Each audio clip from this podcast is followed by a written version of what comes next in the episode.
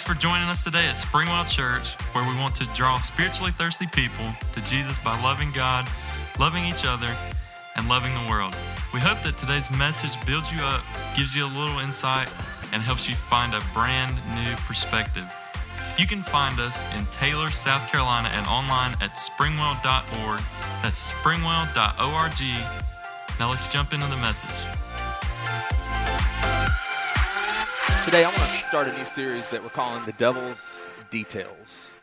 Over the next few weeks, we're going to be talking about the devil. We're going to talk, be talking about where he came from. Um, we're going to we're going to look at how to how to fight back against him. Now, please know that over the next few weeks, my intention is not for this to be a seminary class on demonology. I will not cover everything. Number one, I don't have that much time. You wouldn't want to be here that long, and I'm that was actually two. Number three as I'm, I'm not that smart, right? Apparently, I couldn't even count to three. So I'm not going to cover I'm not going to cover everything. There's a lot more on, on this subject, but I do want to I do want to talk for a few weeks, not so that we can just talk about the devil and talk about Satan, but so that we can expose him for the lying, cheating, death bringing scoundrel that he is, and we can overcome him and receive all that God has for us. And so that's my goal over the next few few weeks. And so, what I've noticed is that no matter where you come from, even if you would not consider yourself a Christ follower this morning, there's a lot of misconceptions about this subject. As Christians, especially, have a lot of misconceptions about this subject. We've some of us, we've, we've tried to borrow ideas from other cultures and even other religions, and so we've kind of formulated this hodgepodge of theology around this topic. And so I want us to, to get some clarification on that because one of the things I've, I've noticed talking with, with people, especially in the church that have been in the church a little while, is that a lot of people fall into one of two camps. On one side, you um, completely almost deny that Satan even exists. You think it's a myth that Jesus, everything's roses and butterflies, that Jesus is just going to let make things happen perfect for you all the time. And so I'm not, if kind of like a five year old, if you ignore him, he'll go away. And then there's another camp where literally people see a demon behind everything. There's a booger behind every bush. You've heard that, you've heard that phrase, where everything that happens to you is the, an attack of Satan. Can I just say that when you stump your toe in the middle of the night walking to the bathroom, that is not Satan. That's you needing to remember where the dresser is. or when you swipe your credit card and it gets declined, I don't think that's Satan. I think you didn't pay your bill. And so, what we sometimes do is sometimes we either give Satan way too much credit or we don't give him any credit for being the lying, cheating scoundrel that he is. And we don't uh, admit that he has any power in the world. So, today, I want us to try to kind of center our focus in between those two, those two ideas. So, why talk about this? Why, why talk about this subject now? Well, honestly, in no time, I believe, have people had a more desire to answer the spiritual question than they do now. I mean, it's true that people are leaving the church post COVID, most churches, not us, thank you, Jesus, and thanks to y'all for inviting people, most churches are shrinking. What COVID did is it sped up the exodus of the church because people all of a sudden had an excuse, they had a reason, they got out of the routine, and so most churches are declining. But most people are still interested in spiritual things. They're still trying to answer the spiritual question. That's why, like, Netflix series are built around spiritual things. I looked at a survey in 2018. In, um, it was a general social survey, and it said that 88% of people identified as le- at least of being somewhat spiritual. That doesn't mean that they belong to a religion. It doesn't mean that they have a church affiliation. It doesn't mean that they're Buddhist, Hindu, Christian. It doesn't mean any of that. But what it does mean is that 88% of people that they surveyed said, I am trying to answer a spiritual question because I do think there's something deeper at work here. I do think there's something beyond myself. And so they're turning to different places trying to answer this spiritual question. That's why you're seeing a, a, a, rise, things like crystals and cards, and people are just trying to find an answer to what is this deeper meaning that I feel inside, but I can't quite see. Even if you're not a believer in Jesus and you wouldn't call yourself a Christian, I would bet if you're honest with yourself, you would, think, you would say that, yeah, I, I just feel like there's something beyond what I see. so people are still interested in spiritual matters and why there's a lot of questions surrounding it.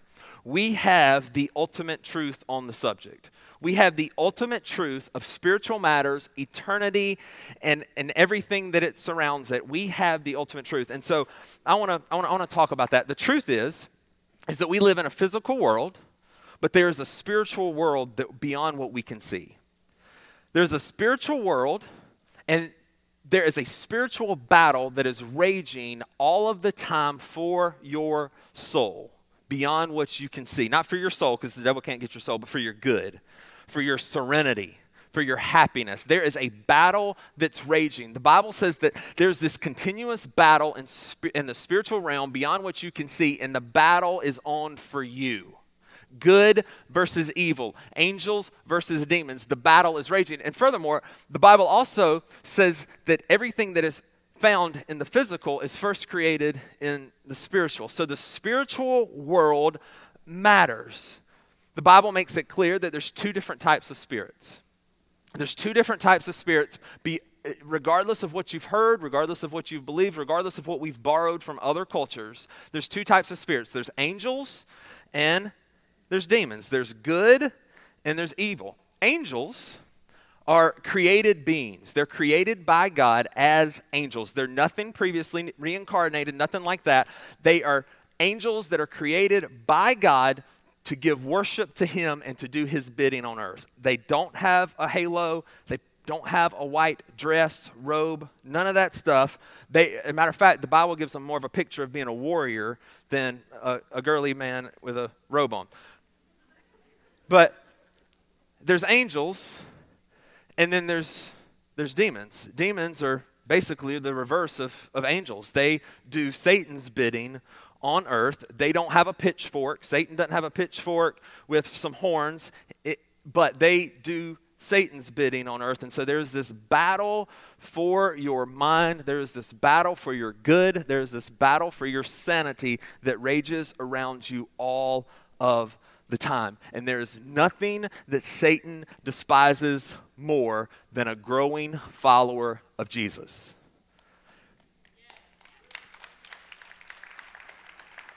And so that's why, just to make you feel better, that's why you can come to church today and you can be determined that you are going to spend time with God this week. And no joke, your child will wake up at 5 a.m. tomorrow morning so that you don't get that time. That's, that's why you can be determined that you're going to start coming to church, but something changes on a dime every Sunday and it's hard to make it to church because there's nothing that Satan despises more. There's nothing that wakes hell up more than a follower of Jesus who is seeking after God's heart. And so that's why we tell new believers if you're looking for an easier life, Jesus ain't the answer. He's not going to make things easy. As a matter of fact, they will probably get harder because all of a sudden hell has taken attention of you because you're not on its side anymore. So things do get difficult, but a relationship with Jesus makes them hopeful, right? It gives you victory in the midst of the hardships. You don't face the hardships without any hope because of a relationship with Jesus. And there's nothing that hell and Satan hate worse than a believer who is trying and struggling and fighting well. And so he will rise up against you. You felt the devil's work in your life, haven't you? You ever had that? Have you ever had that sickness that's ravaged your home for weeks and it doesn't seem to stop and you can't figure out where it came from? Have you ever tried to decide that you're going to put God first in your finances and then the washer breaks the next week? Have you ever felt God's or Satan's work in your life? Have you ever been depressed for no reason? Have you have, have you ever been determined that you're going to break some sort of sin cycle in your life. And sure enough, the second you pick up the blue chip or the second you decide, I'm going to do better, something happens that triggers it all over again. Satan is at work in the life of a believer. We have a real enemy. In fact, Ephesians 6:12 says this. It says, For our struggle is not against flesh and blood but against the rulers, against the authorities, against the cosmic powers of this darkness, against evil spiritual forces in the heavens. In other words, the things that you often fight with other people about and the battles that you sometimes don't understand why you have to fight are bigger battles than you can imagine. You don't fight against the person beside you. You fight against spiritual forces that happen and surround you in the spiritual realm. So today, I want us to expo- expose Satan, where he came from, how he works, so that we can be better equipped to counteract him. Today, I want to talk from the subject of arise to fall. Arise to fall. And I am grateful that that very sentence indicates the future of Satan himself. That even though he rises up against us, and even though he rises to prominence in our world today, what he's really doing is he is setting himself up for a fall because Jesus defeats him in the end. Spoiler alert! Spoiler alert, he can try to rob you of your destiny, but he is his destiny is the fiery lake in the end. He cannot take your destiny, but he will try to rob you of your present. Arise to fall. If you're a note taker today, you might be in heaven because you're going to be able to take a lot of notes. You ready? There's actually two places that tell the story of how Satan came about. One is Isaiah 14, the other is Ezekiel 28, and that's what I want to look at today. Both of those passages speak in terms and talk about an evil king of Tyre. And so it's speaking about an evil king, but as you're going to see in just a moment, it becomes very clear that it's not talking about an evil king, but it's talking about a spiritual force behind every evil king, every evil person, every evil thing on earth. Y'all ready? Let's dive in. Ezekiel 28, starting in verse 11 says, The word of the Lord came to me Son of man, lament for the king of Tyre and say to him, This is what the Lord God says You are the seal of, protect, of perfection, full of wisdom and perfect in beauty. You were in Eden, the garden of God. Every kind of precious stone covered you carnelian, topaz, and diamond, beryl, onyx, and jasper, something I can't pronounce, turquoise, and emerald.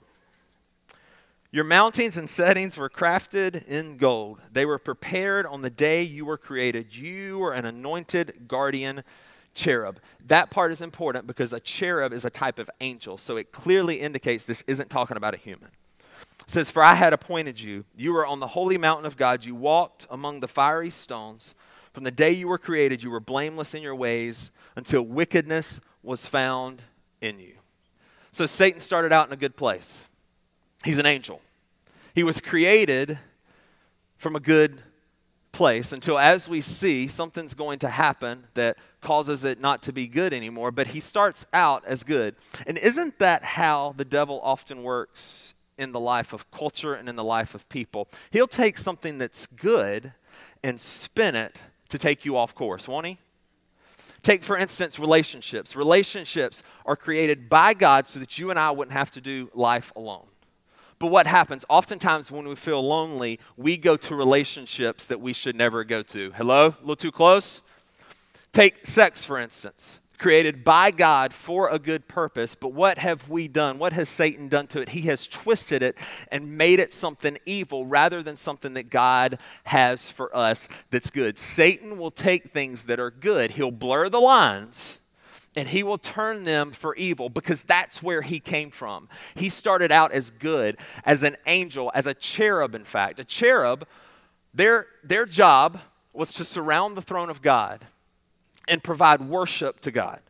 That was their job. We do see them in Scripture occasionally interacting in the physical world, in human, in the human world, but their primary job was to provide worship to God. He was, he was a cherub. He was like right front and center on the front row worshiping God. He was in his place until he decided he didn't want to be in his place anymore.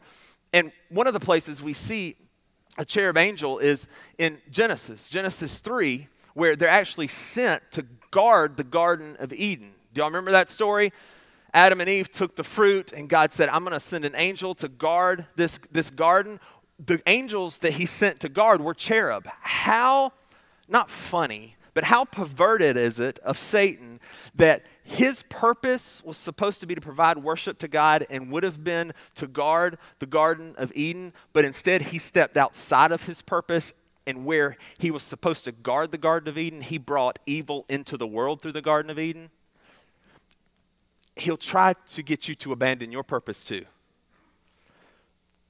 Satan is, is really good at trying to convince you that what you're doing isn't worth it, that what you're doing isn't really making a difference anyway. Mom, you're fighting, you're tired, you go to work, you're trying to bring them to church, you're trying to t- teach them godly values. You're, you're, you're, trying your best, but you feel like you're doing it all alone. And there are times where you wonder if I just quit doing it, my life would be so much easier. Who do you think is trying to convince you of that? Because it's Satan, because he's been doing it from the beginning. He'll try to get you to abandon your purpose. Father, husband, it's hard being a godly man in today's culture. It's hard being a decent man in today's culture. And he will try to convince you that it's not worth it. It would be easier if you didn't even try. Don't abandon your purpose. It is part of his game that he plays with you because that was the game that, that he played. So he's, he's an angel, he's a cherub, and his na- angel name was one you may have heard of Lucifer, which means star of the morning, but it, it didn't stay like that. Look at verse 16. It says, Through the abundance of your trade, you were filled with violence and you sinned. So I expelled you in disgrace from the mountain of God and banished you. Guardian cherub from the, among the fiery stones. Your heart became proud because of your beauty. For the sake of your splendor, you corrupted your wisdom. So I threw you down to the ground. I made you a spectacle, spectacle before kings. So everything is going good. He's an angel on the front row of the worship service in heaven until pride gets the best of him. All of a sudden, one day, he looks up and he thinks, you know, I should really share this throne with you, God. I'm tired of being down here. I, I, I think, I, I think I deserve a little more. So, God, can, can, I, can, I get some, can I get some of your worship? He is doing good until pride gets the best of him. Did you know that pride is still the source of a lot of your sin issues in your life? Pride is a lot of the source of issues in our world. It's, a, it, it's, it's the source of a lot of issues in my life. It comes back to pride. Maybe at one point, you were doing pretty good, and then you started thinking, I deserve a break. So you went, you went to that thing,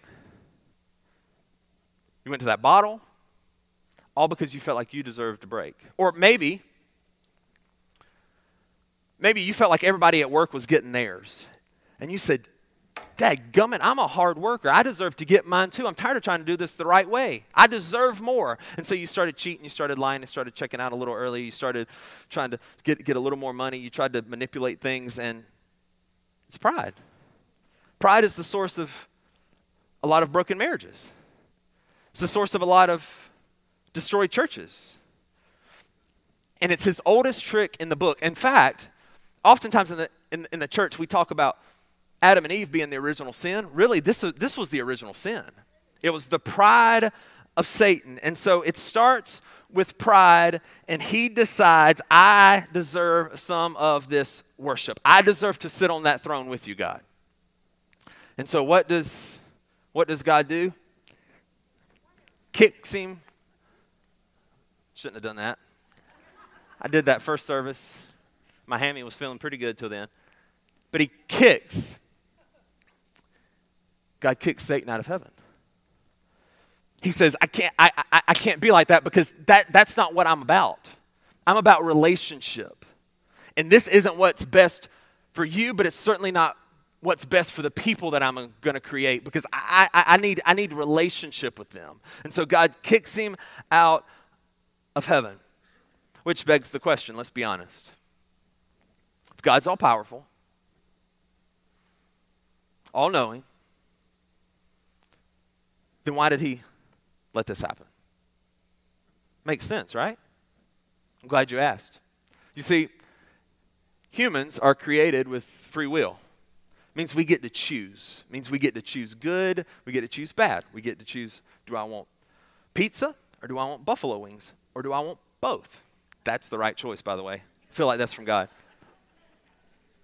But we get, we get to choose because he's, because he's given us, us free will. Angels get to choose as well. Now, not to get too deep on you, but angels don't have a sin nature like we do. Adam and Eve, we, we, are, born, we, we are born bent towards being sinful. That's why you, don't have to tell a child to be selfish. They're just selfish. Can I get an amen? So angels don't have that, but they, they still have free will. They have the ability to choose what they're going to do, to choose if they're going to obey or not. Why do they have to have the ability to choose? Because love and relationship can't exist outside of choice. If my wife was told, you have no choice but to love Jonathan, is that real love? No, the only way love and relationship can exist is with choice. And so God had to give Satan the choice. He had to give the angels the choice. Which way are you going to choose? And so the devil gets kicked out of heaven and he gets a new name, Satan, which means adversary. Sin and pride were the thing that separated Satan from God. It's still the thing that separates us from God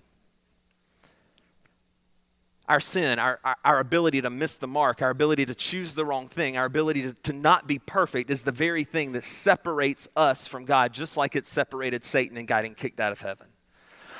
But as we talk about Satan here, can we just take a little side note and thank God that He is gracious and loving and kind to us to end the division and to cover our sin so that we can be reunited with God. Can we just thank God for a moment that He has power over death, power over evil, power over the things that hold you down, and He is gracious and loving enough to give you right standing with Him again? It's only by the grace of Jesus. You can't do enough. You can't make enough good choices. You can't clean up your life enough. It's only by the grace and the love and the mercy of Jesus that you get to boldly approach the throne of God. So Satan gets kicked out. And at this point, he rallies a third of the angels in heaven. And they fall as well. Which, by the way, isn't that still how Satan kind of works? It's through other people. Like he tries to he tries to work through people to get you to get you to feel the pull to go over to one side, to go over to the, the bad side. You ever feel that? I had a I heard a preacher once say, if God wants to bless you, he'll put somebody in your life. If Satan wants to curse you, he'll put somebody in your life. And so Satan rallies a third of these angels, they fall. That's where we get demons. And the demon's job is to do the bidding, to do the work of, of Satan. The Bible calls Satan the God of this world. Look at 2 Corinthians 4 4. It says, Satan, who is the God of this world, has blinded the minds of those who don't believe. They are unable to see the glorious light of the good news. They don't understand this message about the glory of Christ, who is the exact likeness of God. Why do you sometimes feel confused and why do you sometimes feel like this earth has nothing that can truly satisfy you? Why do you feel like no matter how good your life is, there's something missing? It's because you don't belong here, and it's because Satan is the God of this world. As you look at culture today, can't you see the truth to that? Like, I don't care what news outlet you turn on. Can't you see the evidence that something's wrong? And that evil exists and that people serve evil?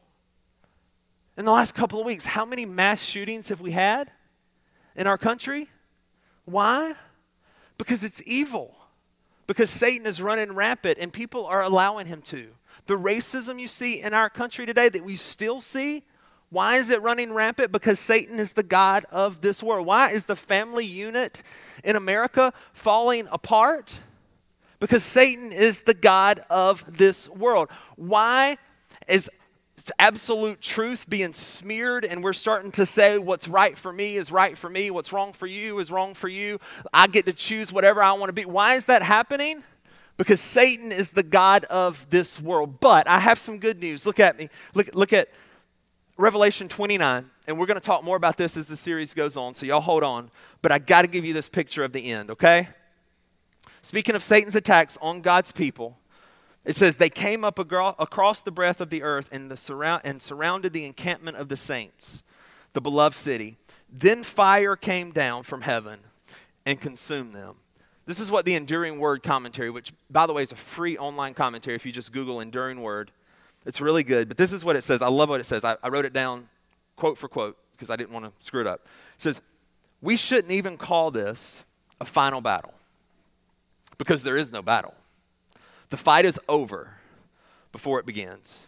At this point, God finally deals with the devil and his followers forever.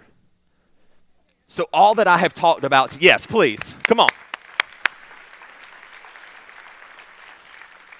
Y'all get ready to clap again because all that I have talked about, this entire Ezekiel 28 passage, the beginning of Satan, the beginning of demons, all that I have talked about today, it is only an attempt to rob you of what's now. It can never affect your eternity, your destiny, or your salvation. When you fight against the evil powers of the spiritual world, you do not fight for victory, believer in Jesus. You fight from victory. You put your foot down and you say, I have victory because of my Savior. And you can try to distract, you can try to disrupt, you can try to rob me, but you will not kill me because this, Revelation 20, is your destiny. And if we walk away today and all you've heard is a sermon about the devil, we have missed the mark. Because he is real, he is after you, he is after your children, he is after what's best for you, he is after you. But if you have a relationship with Jesus today, he will not win. There's no way. It's over. We'll talk more about that next week. Come back. So how do we how do we wage war? How do we battle in 2022? Once again, we'll talk more about this in the next com- in the next couple of weeks, but I just want to give you a few a few things. Number 1 is fully submit to Jesus. Fully submit to Jesus. And I, am talking about those of you that never have, that have never confessed that I'm a sinner, believe that Jesus is the answer, and decided to follow him. I'm talking to you, but I'm also talking to the fringe believer, the person who's accepted Christ and thinks about him on occasion, but isn't surrendered to what he wants and what's best. Because you're living a life that doesn't look like the life of Jesus. You have Jesus, and there's no doubt about that, but you're living a life that doesn't look like the life of Jesus, and then you wonder why Satan's running rampant in your life. Fully surrender to Jesus. The second thing, allow God to lead you. The Bible makes it clear that when you accept Christ as your Savior, the Holy Spirit dwells within, within you. He seals you until the Bible says the day of redemption, but He also leads you. That's why you feel like that sometimes when you know you're, you're going off course and you kind of feel that thing inside of you and you, you know it's wrong. You know you should correct. You know you should do something. That's, that's, that's Holy Spirit. He's trying, to, he's trying to tell you something. He's the one who corrects. He's the one who, who convicts, not condemns. He's the one who, con, who convicts you, who, who teaches you. You have to fully surrender to that spirit. You're not going to be perfect. I'm not saying that. He doesn't expect you to be perfect, but He expects you to be submitted. He expects you to allow Holy Spirit to lead you. And the third thing is love others. The disarming thing for Satan is when he sees the love of Christ portrayed through people. And we don't get this today. Everybody is out for what they want and what they think they need. We don't we don't grasp this concept. But what happens when you love someone that's hard to love? Don't look at the person beside you. What happens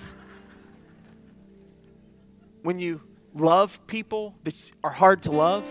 What happens when you love people and you know they don't they don't love you back? It disarms the power of Satan in your life. Because he looks at you and he sees Jesus. Because Jesus loves those who don't love him. And so he looks at you and he sees Jesus and it disarms him. Love other people, please. And then the last thing is let Satan know who you really are. Sometimes you got to tell him. Sometimes when you're feeling all kind of ways and you don't know why, Sometimes, when you have seen through the plot of the enemy, sometimes you have to put your foot down and you have to tell him, I am not yours. Leave me alone. I am a follower of Jesus. You have no power. Let him know. And we'll talk about that more later in the series. But sometimes you got to tell him out loud. With every head bowed and every eye closed. There's people under the sound of my voice today who have never experienced the victory over the dark powers of the, wor- of, of the world because you don't have a relationship with Jesus. Jesus is the only answer. I'm sorry. He's the only way to defeat death. He's the only way to gain that friendship with God again. But it's so easy, and He loves you so much. Satan has tried to distract you from seeing that for so long. You're here today and you don't you didn't even really want to be here. And it's because he's been distracting you. But today you have heard the truth. You have heard that he has been pursuing you and chasing after you since you were born. And today's the day for you to surrender to him. If you want to do that, just say, Jesus, I surrender. I'm tired of feeling like this. I know I've sinned. I know I've missed the mark. I know I've messed up. I confess that. But I believe that you came and you lived a perfect life. You died and you rose for me. So I put my trust in you. I'm going to follow you. I want you to be the boss of my life. I want you to be the king of my life. I don't even know what that looks like, but I'm going to find out. Jesus, thank you for loving me in spite of the things that I do. God, I'm so thankful for victory. God, I know there's people who are listening to me right now who are tired of fighting. God, sometimes it even feels like he's winning, Satan's winning. God, I pray that we would continue to fight and we would fight well. God, renew our spirits, renew our desire to fight. God, I speak over every person who is starting to go the way of giving up and falling, following the way that the devil wants them to live. God, I just I pray that they would they would see you. That they would know that even though that might feel better in the moment, that it leads to destruction because that's all Satan has for. Jesus, we thank you. We love you. We thank you for victory. God, I thank you for the honor and the privilege to teach your word. Holy Spirit, thank you that you're going to tell each person what they need to hear. God, we love you. We thank you for our church. We thank you for victory. It's in Jesus' name we pray. Amen.